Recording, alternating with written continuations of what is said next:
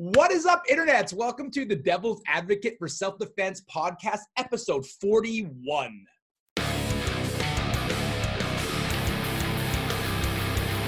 All right, everybody, we have an exciting show for you today. This show started off with things that were happening here in Canada. So they're doing some restrictive stuff here in Canada with firearms, and I wanted to do a debate on firearms. And then I went into the research mode of researching firearms, which is the first time I've ever done it is now.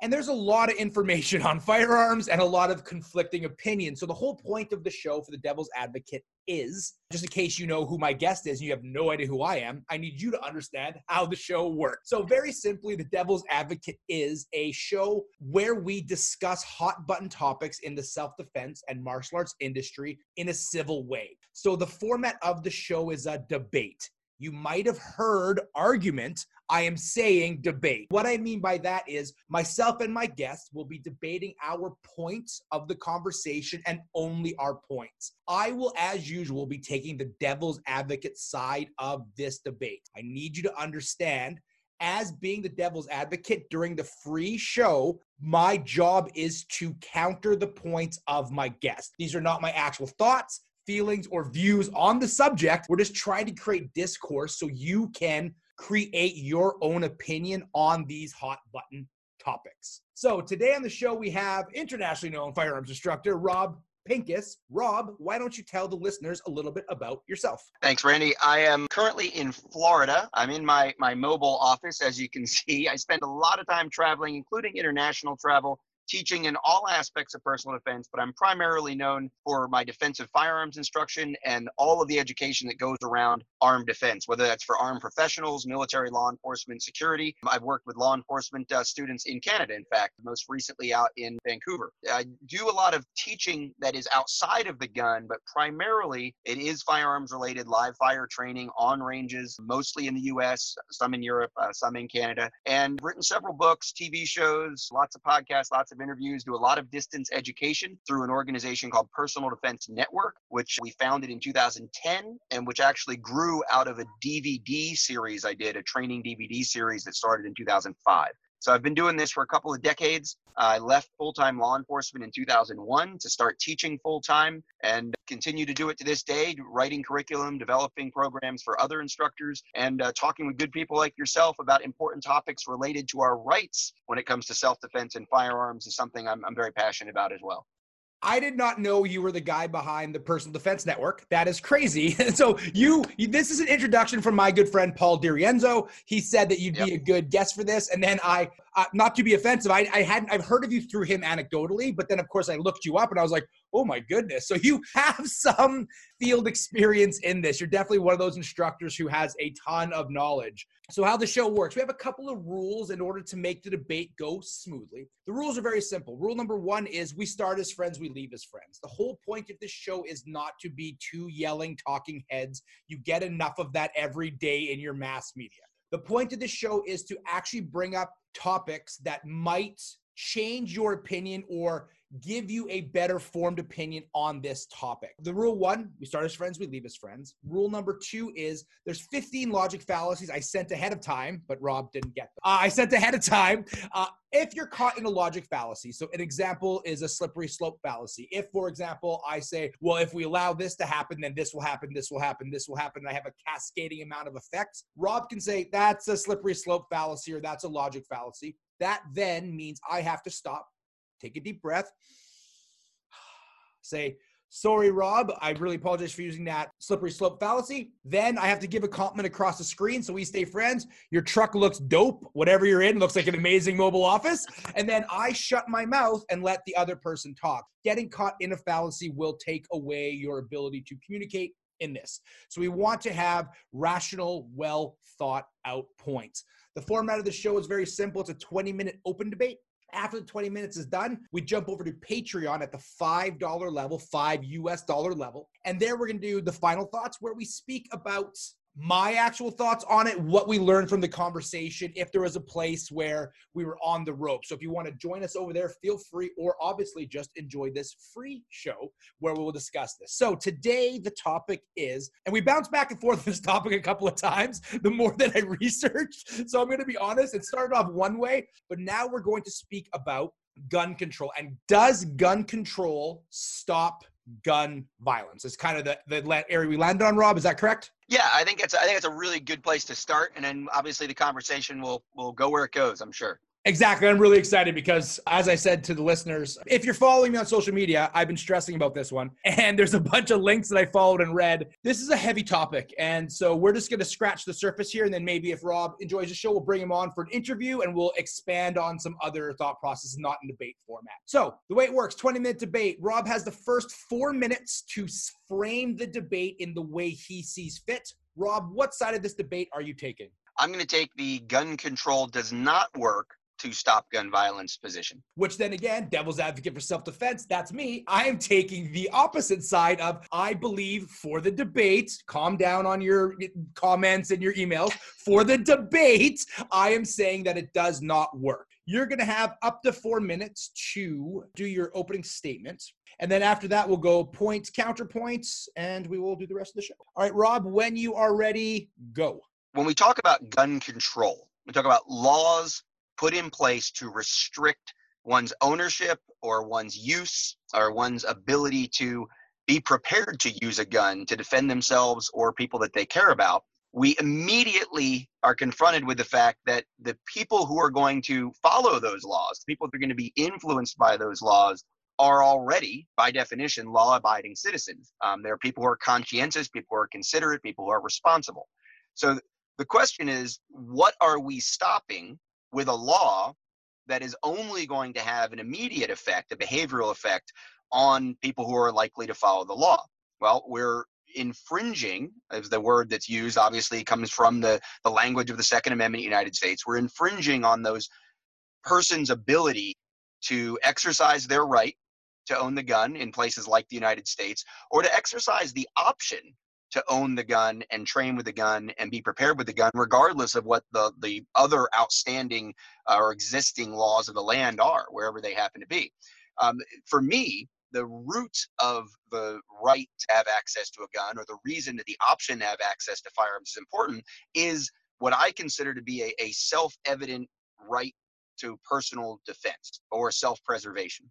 So if we believe that all humans have that right, the gun is merely a tool by which they can be prepared to exercise that right to defend themselves or others. And in, in many cases, it's the best tool. In some cases, it's not even an appropriate tool for that for that exercise. But in many cases, it is, particularly in the worst case scenarios of personal violence. Um, in in the worst case scenarios of mass violence, it's the best tool as well. When we start thinking about, you know, a country being invaded, well, an armed citizenry is a great way to keep your country from being invaded by an outside power as well.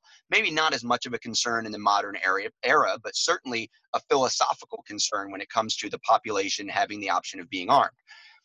The other side of that coin then is why why else or what else happens with guns other than the, the good that is done in terms of self-preservation of, of a righteous use of a gun to defend oneself then we talk about the negative outcomes of, vi- of violence with guns. And those negative outcomes aren't just you know the invasion from a foreign power. They aren't just a, a tyrannical government oppressing its citizenry. They aren't just violent actors, bad actors who aren't the people who are inclined to follow a law, who are going to use the gun as a, as a means to rob, steal, hurt, rape, kill, murder, all that stuff. We also have those negative outcomes, which I'm very concerned about inside of the gun community that come from negligence, um, that come from the impulsive use of a gun to commit suicide, uh, the, the things that happen when people who aren't mature enough or educated in the ways to use a firearm, children get access to guns, and there's tragedies that come from that. So I put all of those things in the gun violence, right? So when we say, does gun control work? To stop gun violence, I'm not just thinking of the bad guy with a gun. I'm also talking about those other negative outcomes. And I think the problem is that the laws don't change behavior for those who weren't already inclined to have those good behaviors anyway. And that's why I'm an advocate for education, not legislation, when it comes to gun control. This is great. There's a bunch of stuff when I was looking this up, as I mentioned earlier, that it's this is such a this is such a deep topic. So number one, I want to address the thing you said about that only people, only law-abiding citizens will follow the act. While I agree with that, the the this debate or this point seems to stem from that people are going to get access to guns anyways illegally. I think it's overblown or oversimplified how easy it is to get a gun outside of a federal outside of getting it from a gun store. So if we look at, and I'm going to take a small synopsis, even though we're talking globally. Anecdotally, anecdotally, with uh, talking with police officers here in the city I live in, most of the guns they confiscate are actually uh, guns that are legally purchased but are tricked out of the owner's hands in order to get access to guns. So if those guns are banned, so let's look at like confiscation or banned guns for the little bit of this first chunk of gun control if we remove the option of people being able to buy them, the odds of people actually getting them are much, much lower. There's a huge like black market argument, but I don't know where the black market is. I'm sure some criminals do, but I don't think every level of criminal has like a black card black market card they're going to go with. So what are your thoughts on that? So if we take gun control as a big thing and piece number 1 is gun restriction, if we restrict the access to uh, let's say the, the commonality is assault weapons or military style, whatever that means. A semi-automatic, fully automatic. Okay, let's just use that as a better example than assault style or whatever that means. In that situation, if they don't have access to a black market and they're not being sold in stores, the odds of them getting that tool are very low. I, I, would absolutely agree. I would yield the point that restriction, confiscation, banning, when you remove, you know, let's let's just imagine for a moment that you could snap your fingers and take 350 million guns legally owned in America, just just in the United States. Just snap your finger, 350 million legally owned guns are gone. Mm-hmm. I don't know how many guns are left, right? That's the nature of the black market and the underground. We don't know how many are out there, but we know it's greater than 0 mm-hmm. And I, I, think that's the the issue of the, these these arguments, these debates, these discussions has to come down to to an absolute eventually, right? So when we say stop or end gun violence, again, I come down on the side of no. Would you influence the number of gun deaths? Absolutely, you'd influence the number of gun deaths. But here's the the tragedy is how many lives are we trying to save while we're taking away the option that the law-abiding responsible person has to defend themselves.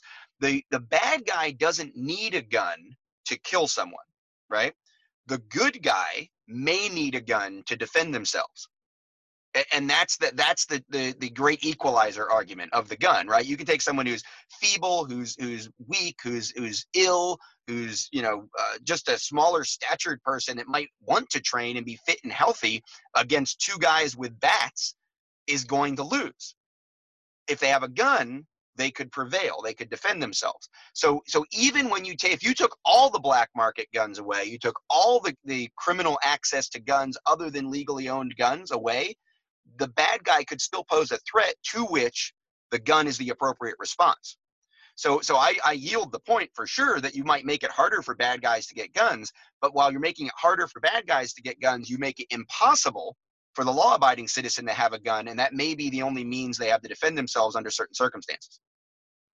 Excellent, excellent answer. So I'm going to continue along this rabbit trail, if that's okay. So then, let's look at the restriction of automatic weapons. So let's not say semi-automatic right now, just for this thought process. So automatic weapons, I agree. Yes, if there's an attack, there's two people attacking you, then you're going to be better with a firearm. There's no way. That's like Smith and Wesson made every man equal is my favorite line. It, it's so very true.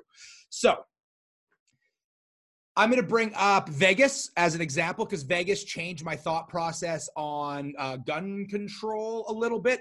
this debate has changed it far more than that did. But the, the original was that. Now, volume of people that can be killed. So I agree, people are going to kill people. We can look at the UK, right? They just traded gun crime for knife crime, and now they're trying to confiscate knives. That makes no sense. Ridiculousness, right?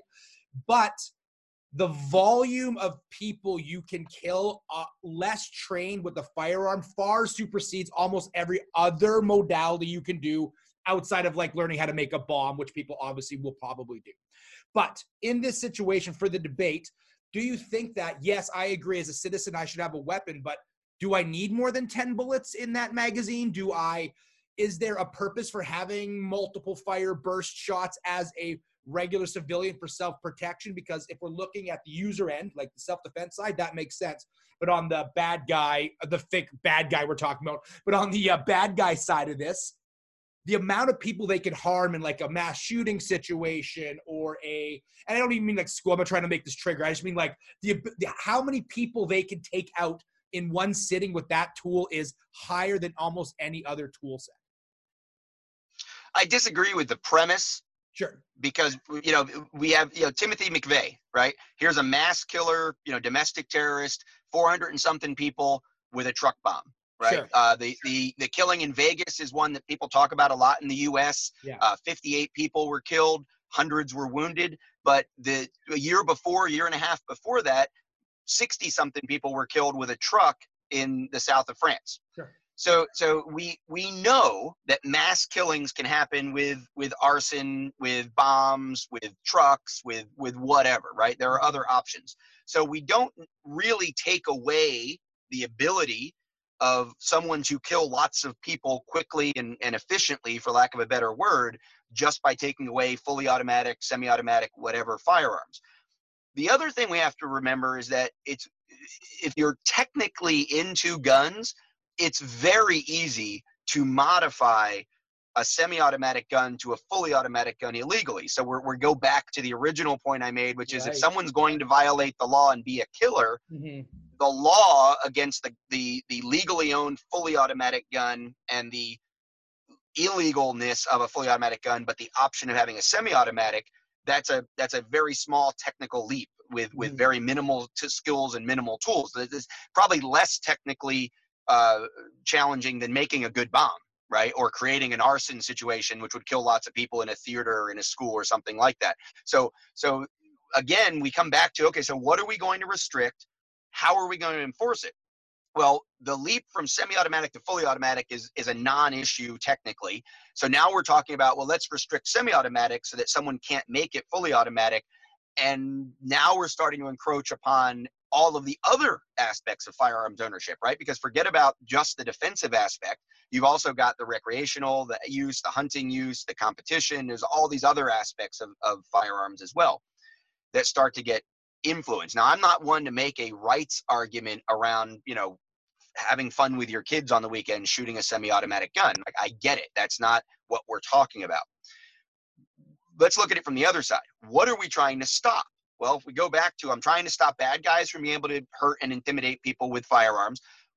If someone shows up with a single barrel shotgun and points it at my family, that's as intimidating as you're going to get, right? Like I'm not more intimidated because the guy pointed a semi-automatic or a fully automatic rifle. A 12 gauge single barreled shotgun pointed at my child is just is exactly the same level of threat, danger, emotion, you know, urgency that I would feel if they pointed a fully automatic light machine gun at my child, right? It's still a lethal threat.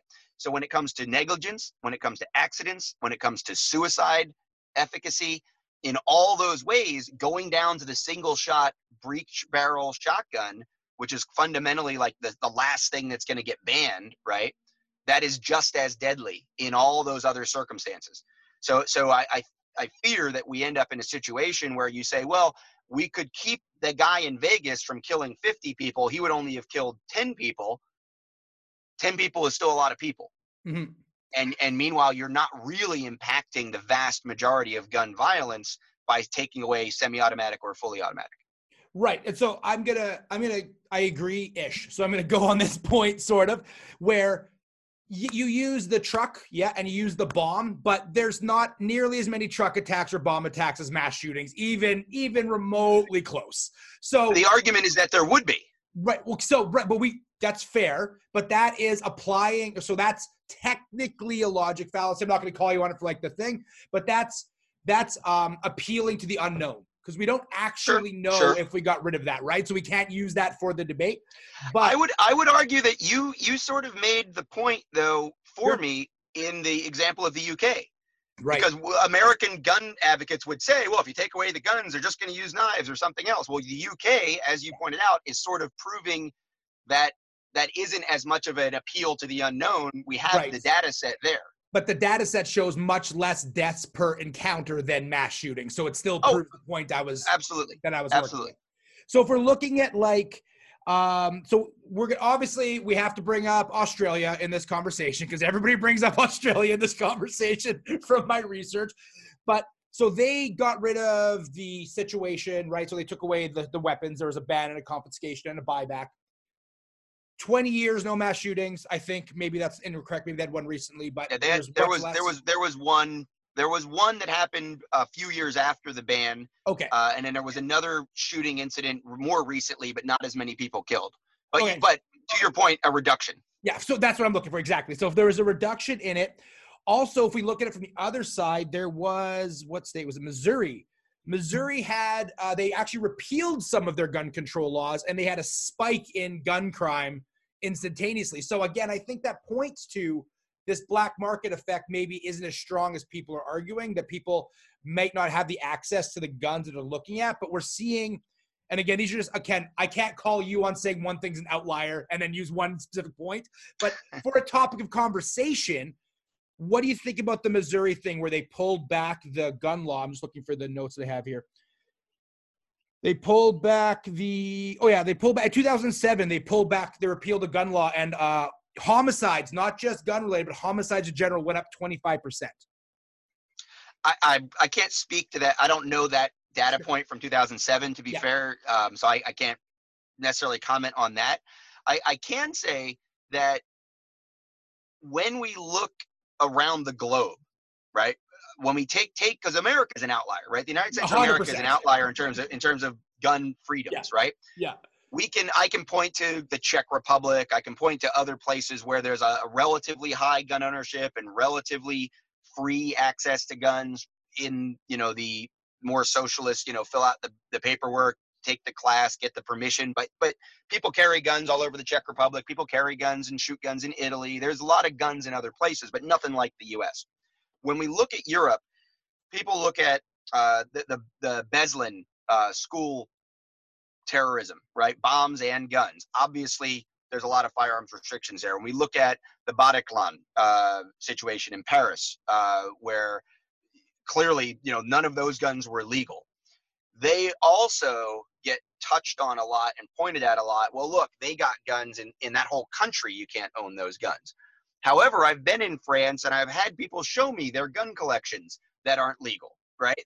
like, so my grandfather left me this and I don't know what to do with it. So I've got it here on the farm, you know, and, and so th- there, there are black market guns out there. There are gray market guns out there. Like I, I would consider someone who's got a World War II relic that was handed down from their grandfather in their on their farm in France. That's a gray area to me, right? I, I understand why that's still in the attic or in the basement and why you have emotional ties to it. You don't want to turn it in. And by the way, you might in your brain really think that there could come a time when where you're going to need that to defend yourself or your family on the farm and and you know society collapses you want the gun around all of those arguments i understand why they fall on deaf ears right? So for someone who's saying you're admitting rob that if we take away the legal guns it's going to mean less illegal guns. Absolutely because the guns that get stolen the guns that get sold to your cousin's buddy at the party who may not be able to buy a gun legally but he seems like a good dude you know and then it end, he sells it to the guy that's definitely a bad dude and then that guy robs somebody with it and all of a sudden that's where you get this statistic that's where you get this this anecdotal from the cops that say well yeah the guns that we get were once legal guns but then they end up in the black market they end up in the hands of a criminal. All of that's valid. I don't think any of that validity refutes the concept or the I, the principle that you need legal guns for the good guy to be able to defend themselves so yeah, the bad guy is empowered by that, right? It's easier to get guns when there's 350 million of them in a country of 350 million people. Like there's that's that's it. We all get one, right? Like it's easy enough to go find one. Making it harder for the bad guy to find one in many cases makes it virtually impossible for the good guy to have one when they need it. That's a very excellent point. I guess then the last thing I want to say is we only have about two minutes left, and I want you to speak on this. You actually lumped in all the other stuff, the suicide and all that stuff. I wasn't going to because some people don't like talk about that. But let's just really quickly, and you can end on this. I won't even say anything after. Is what about the argument that when it comes to suicides, most people attempt a suicide once, don't attempt it again, and when they do do it with a gun, it's the most effective way because it's a weapon of opportunity. So having a weapon of opportunity then increases gun deaths, not gun crimes, but deaths by guns. 100% valid. Uh, absolutely, it's a big, big challenge we have inside of the gun community. Um, this this bracelet I'm actually wearing. I'm, I sit on the board of Walk the Talk America, which is a mental health organization, a mental health education and awareness organizations focused on the gun community.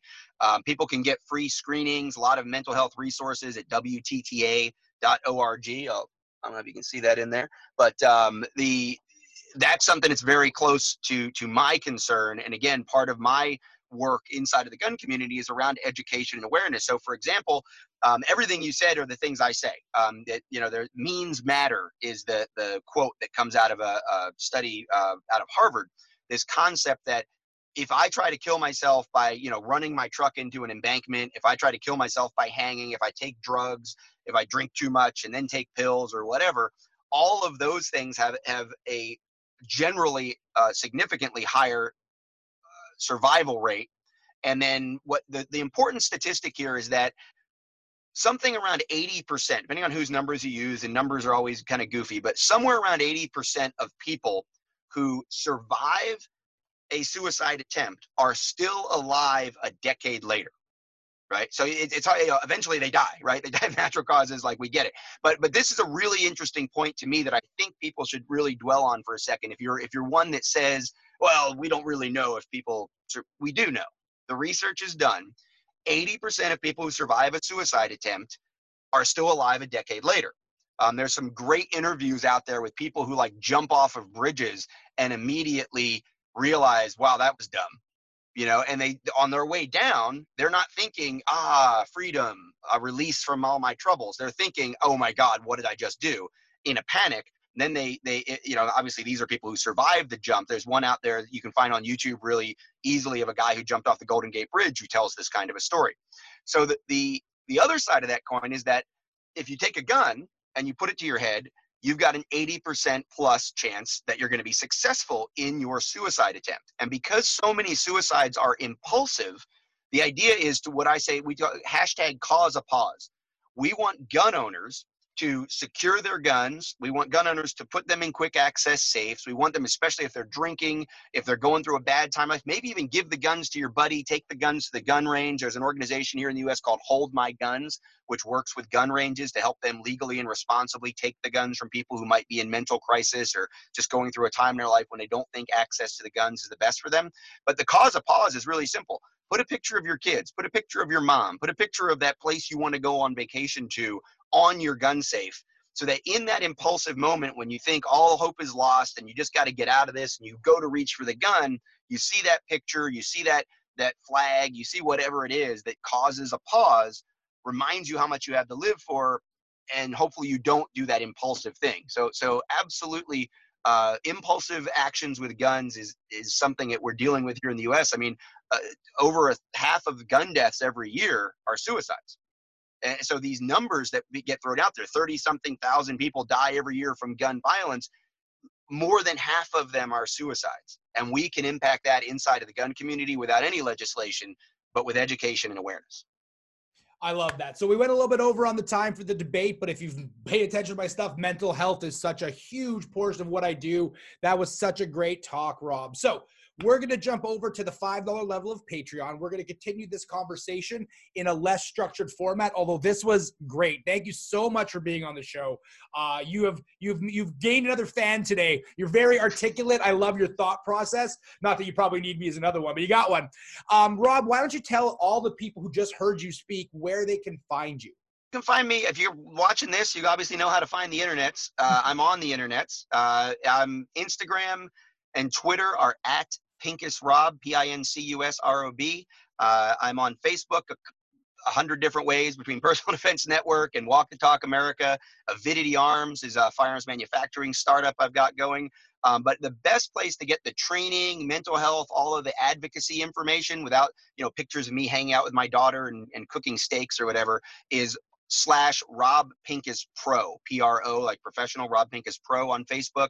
And then, of course, personaldefensenetwork.com is the place to go to get training information. We've been uh, cre- creating content there for over 15 years. We've got a great team of instructors, all aspects of security, safety, personal defense, even some health, fitness, nutrition stuff there, uh, medical information. It's not just all guns. Um, so it really does apply worldwide because um, philosophically, personal defense, self defense, taking care of yourself, being prepared to take care of your family in situations goes way beyond just, you know, shooting. Let's everybody jump on Rob's stuff. And if you want more conversation with Rob, we're jumping over to Final Thoughts right now, Patreon $5 level. Every episode of every podcast I do has a Final Thoughts portion or a second Patreon portion. So feel free to jump over there. And if not, thank you for listening to the show. And thank you, Rob, for your time. This has been another episode of The Devil's Advocate for Self Defense.